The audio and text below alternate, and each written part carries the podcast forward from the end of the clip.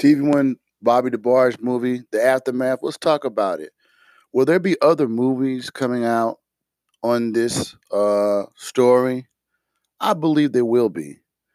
Um, I'm quite sure that you know we some that have watched it, you know, have commented on the videos, and I do agree that there were a lot of things that were not taken in consideration for this particular uh, project in this movie. Um, but what they had to work with, what I saw, I thought it was a decent effort that they did try to do. But I believe, you know, in a two-hour span, you know, that's all they could put together. I believe in a two-hour span. But um, if there were other parts that could have got into more in depth, but I believe a full feature film prop will come out in um, in the near future. It could be a one on the DeBarge family. It could be one on the Switch. But I do believe there's going to be other movies coming out in the uh, near future. Yeah, but um, yeah, a lot of things was taken, not taken in consideration. A lot of things was left out. I agree, and you know, everybody has the right to their opinion. We all humans beings on this planet Earth, and everybody has a right to their opinion.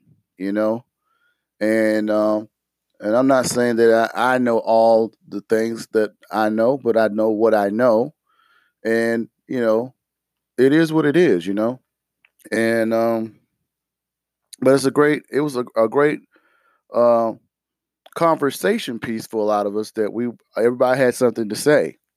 I try to respond back to everybody that I could respond back to, but uh, is you know, it was a lot of people.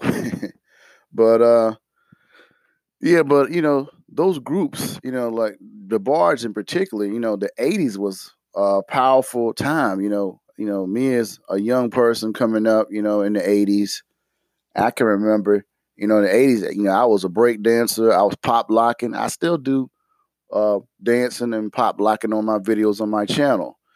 But you know, the 80s was real a powerful time for a lot of us, you know, that came up through the 80s, you know, from the 70s too, and the 80s in particular for me, 70s and 80s, you know, to see, um, particularly see DeBarge um, the first, I think the first DeBarge video, Rhythm of the Night, that was for the movie uh, The Last Dragon, Berry Gordy's Last Dragon, uh, Motown film produced, and they did the theme song for that.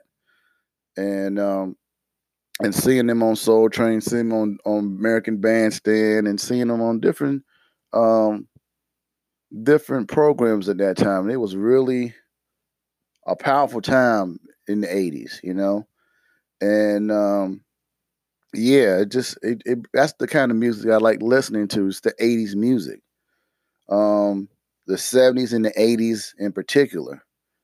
Um, you know, compared to stuff that's on the radio a lot of us, I know a lot of us, like me in particular, you know, I like watching the stuff on the YouTube. I like listening to all the old tracks of music. I'm a music aficionado. And uh, I, I like listening to that music of that time period. And, um, you know, that was a time coming up as a, as a young child um, in the 80s, you know. And um, those songs and that time was is very meaningful to me, and I'm, I'm quite sure a lot of people that went through that time period.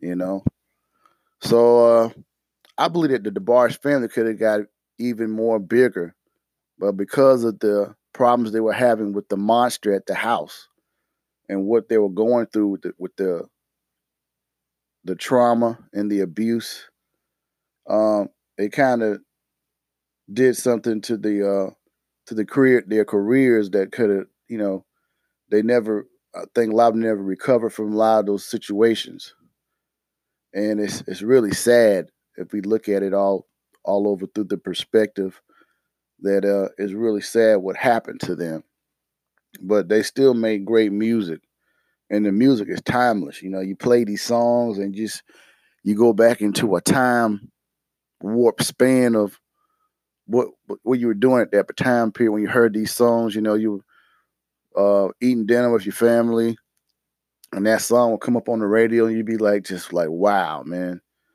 And um, But I do believe that there's going to be more movies coming out in the future.